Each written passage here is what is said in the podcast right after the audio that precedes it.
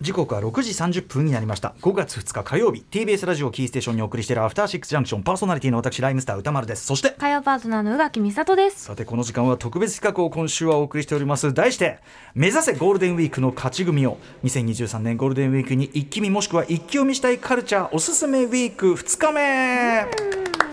はい、えーゴールデンウィークどこに行ってもね、まあ、行楽地なんかは混んでいますしね、はいえーまあ、お仕事中の人もいるとは思いますがでもこうまとまった時間というのにですねだったら、まあ、このカルチャーキュレーションプログラム、たまりにたまった情報渋滞をここで一気に確かにお通じね、解消させよさせるという、これもね、チャンスじゃないかという、それが真の勝ち組ではないかということで、えー、とゴールデンウィークに一気もしくは一気読みできるコンテンツを、ゴールデンウィークの残り日数別に、昨日はだから残り6日っていうカウントでしたけど、今日は残り5日、ね、1日ちょっとあたら無駄に過ごしてしまったという方、5日あればできますから。ということで、早速ゲストをご紹介しましょう、声優で作家の池澤春菜さんです。よろしくお願いしますよ。ろしくお願いいたします。やったーということで、うん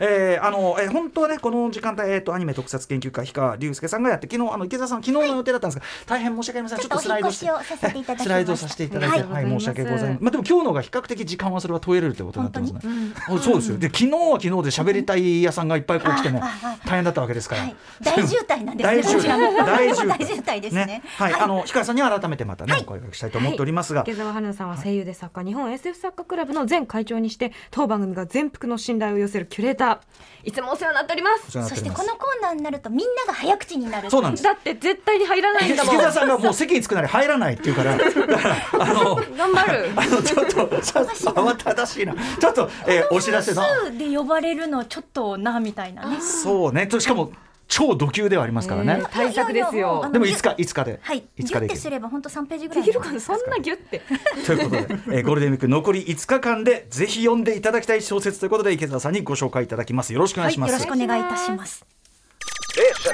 After Six Junction. 生放送でお送りしているアフターシックスジャンクションそれではここから今年のゴールデンウィークは本でも読んでのんびり過ごしたいわでものんびり読んでたらのんびりのんびりは過読んごでしなていの、もうのんびりご本読んでいただきたいですのんびね。りしてる時間はないんじゃないかなゴールデンウィークの今日を除いた残り5日間残り120時間で一気読みした寝いる気ないやんね、寝ず食事せずで120時間、えー小説を推薦していただきますということで池澤春菜さん、その小説とは何でしょうか今なら間に合う。今なら読める。しれっと追いつけ、三体一気読よいしょーいやこれは大ね物来たなこれでもねごもっともなのいやそうごもっともいつかみ。二絶人は対ね僕らはねあのあの私上田さんは1巻目だけなんですよね一巻読みました一巻が出てくる私はねどういうものかは分かっています偉い。このた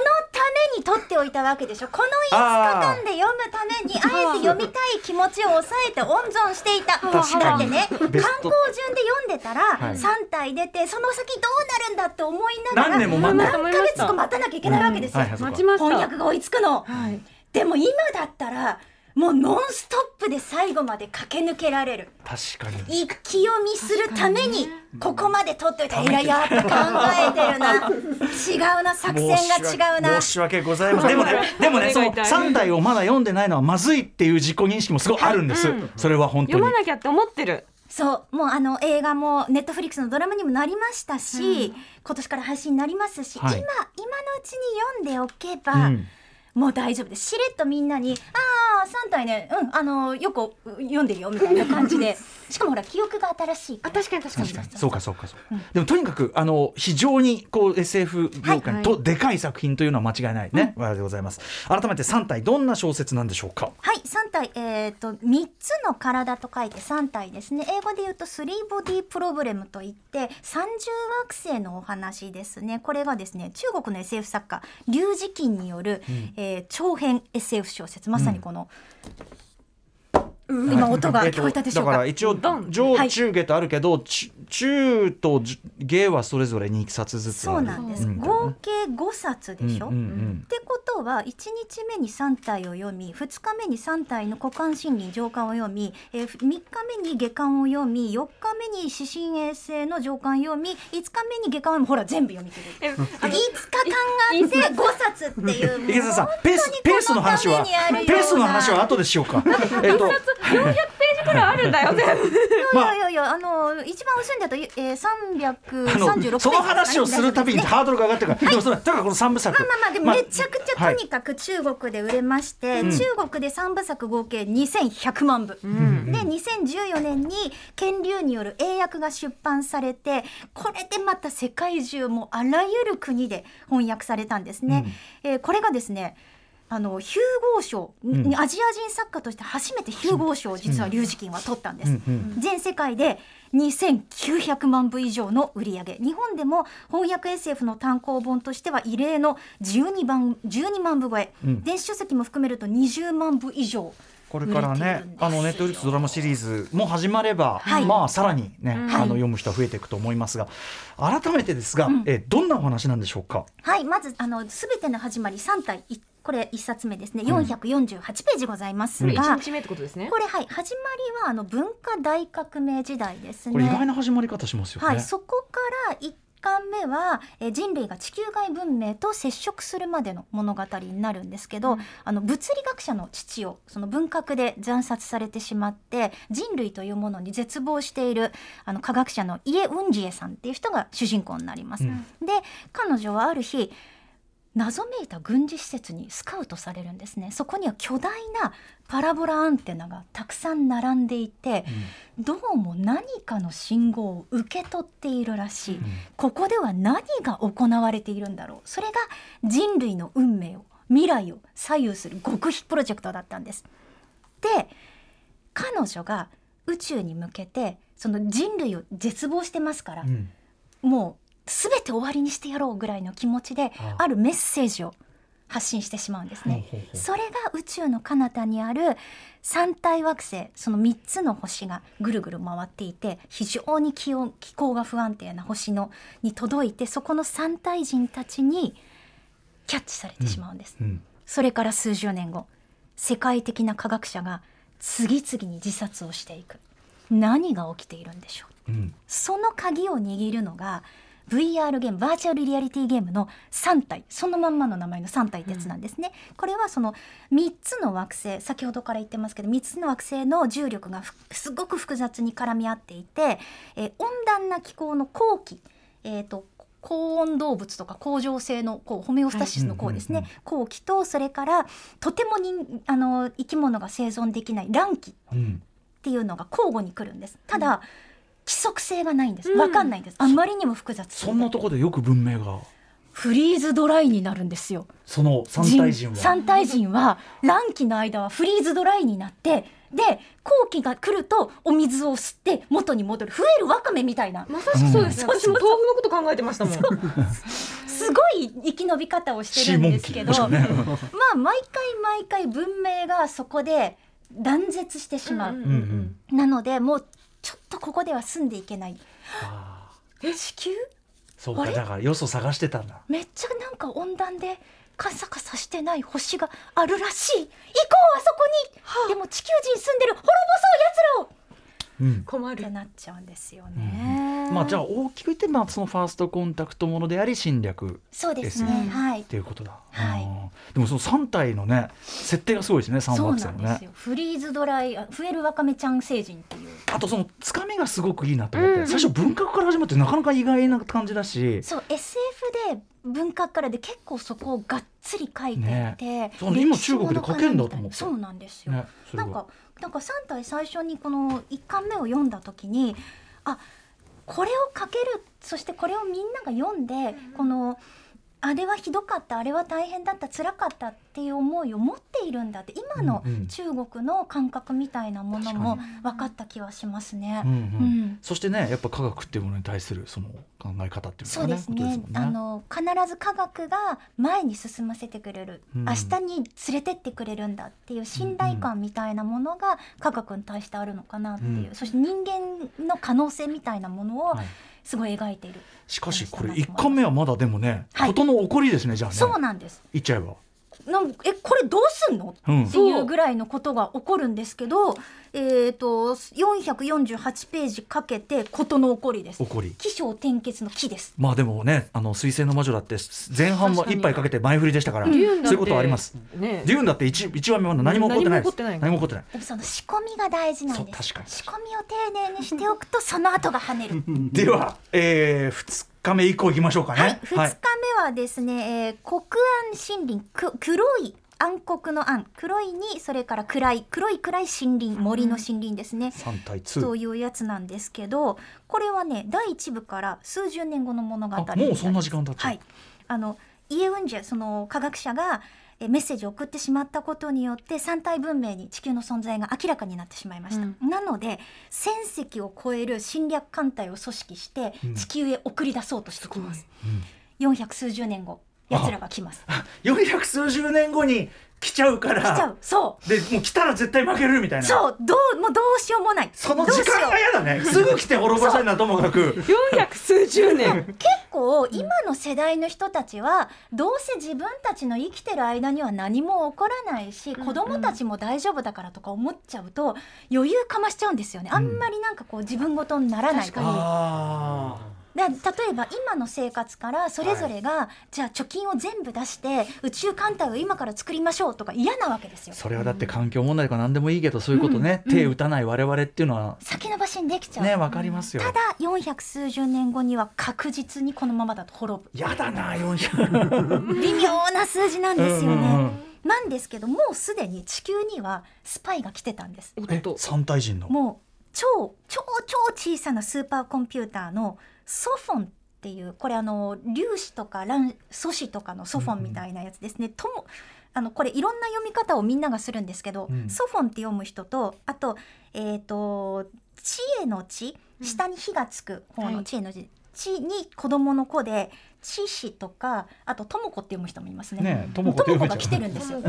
ともも子が来てるってことはどういうことかっていうとあらゆることが3体にも筒抜けなんです別に手を打とうにも、はいそこも筒抜け、計画が立てられないあらら全ての計画はもうとも子が見てるから、うんうんうん、唯一バレないのは人が頭の中で考えていることだけそれはでも計画ね具体化するには無理ですよ、なので人類は4人の人間を選び出してその4人の頭の中でだけ計画を進めてもらうその4人は誰にもその計画のことを話さないで指示だけ出すんですこれを面壁計画ウォールフェイサープロジェクトつまり壁に顔を向けたまんま誰とも話さない、うんもののすごい孤独、うん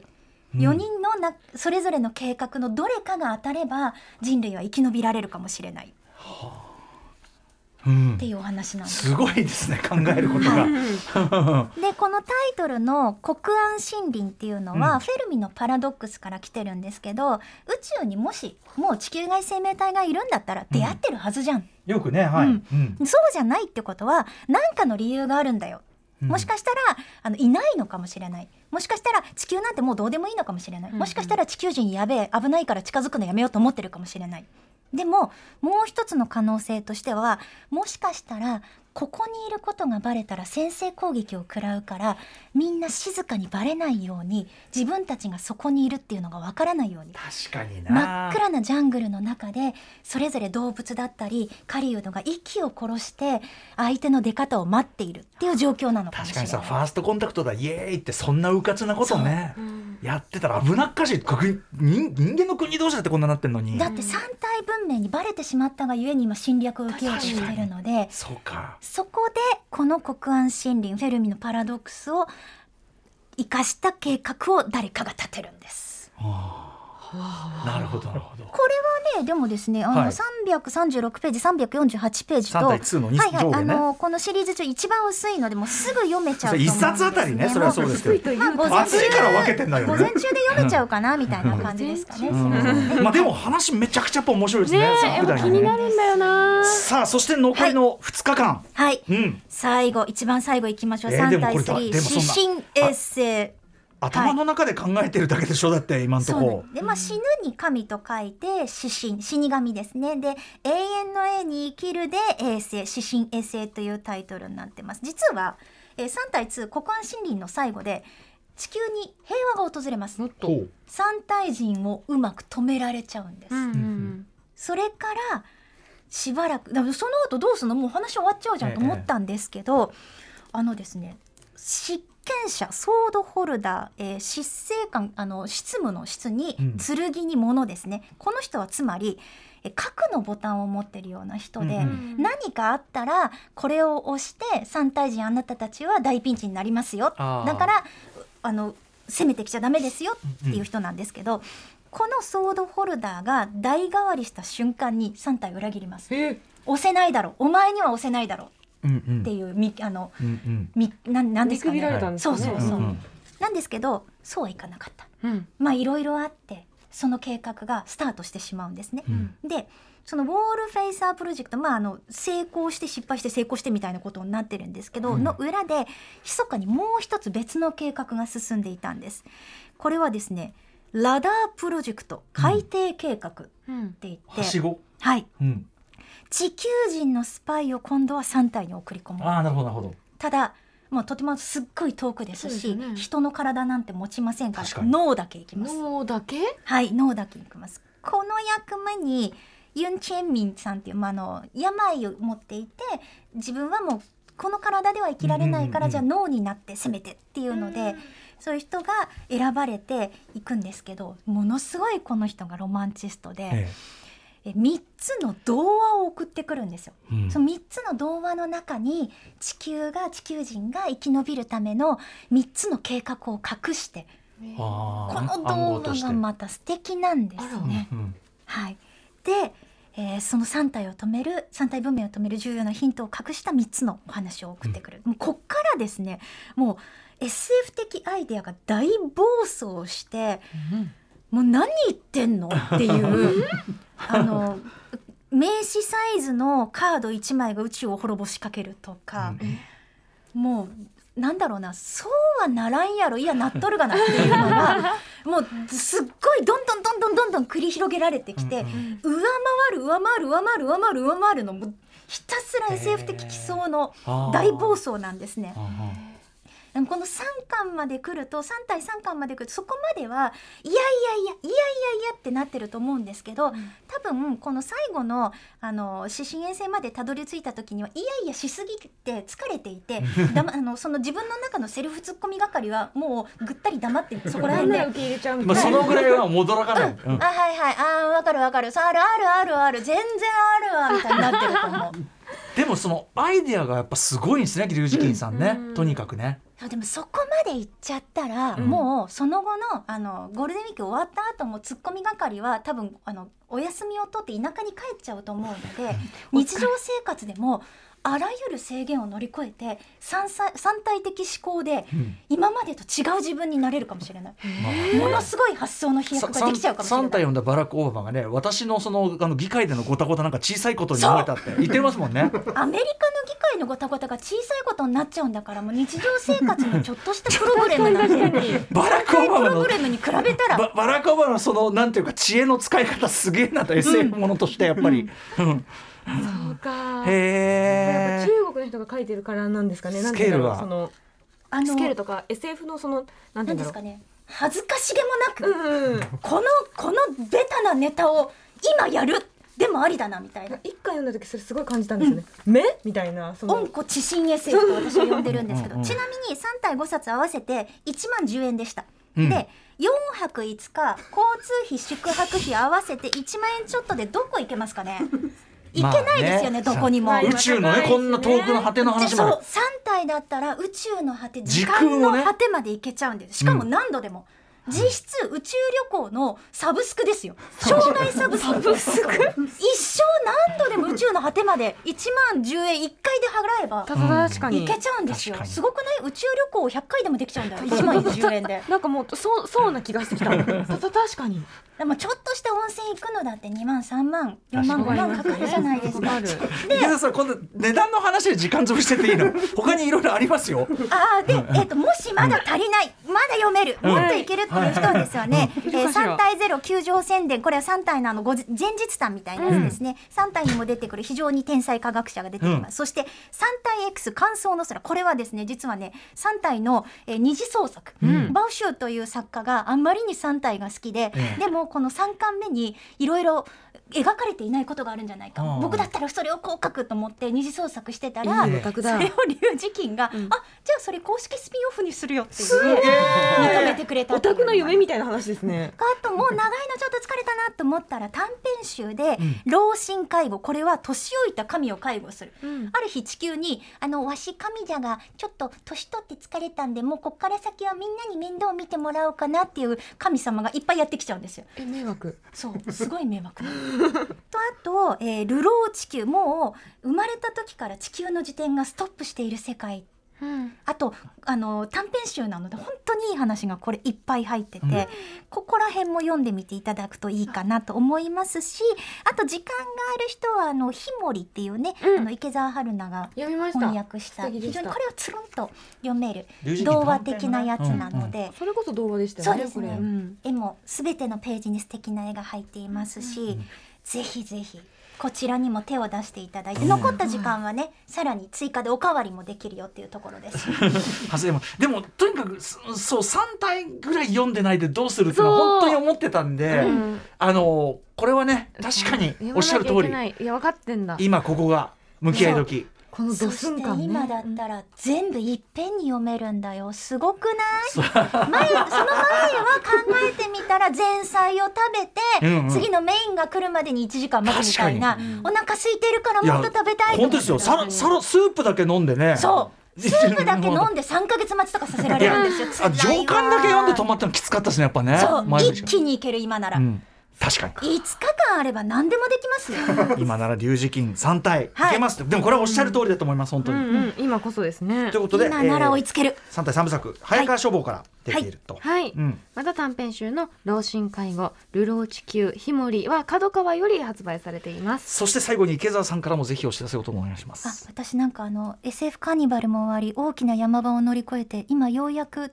お知らせがない状態になれたので聞かないで聞かぬかないるでぬか抜け殻のよう本に。当もうすっかすかにカスカスに今なっていお疲れるだとっころたんでおす疲れのところで申し訳ございません。はい、でも本日はゴールデンウィークでも、まあ確かにあのこの人同士でようやくちゃんとうんはい向き合いそうです。やっぱり面白そうでしたしねそう明日なの朝一目を覚ました瞬間から3で体実はもう読み始めてて、はでいもあのやっぱ面白いです。枕元に置いて寝てください最高です。今夜のゲストは声優で作家の池澤春菜さん、三体、えー、三部作ね、お勧めいただきました。ありがとうございました。あしたそして明日のこの時間は早稲田大学教授の岡村みな岡室美奈子さんに、えーゴールデンウィークに一気見できる残りだから、えー、と4日で一気見できる、だから さおかしいな計算がおかしいんだよ。も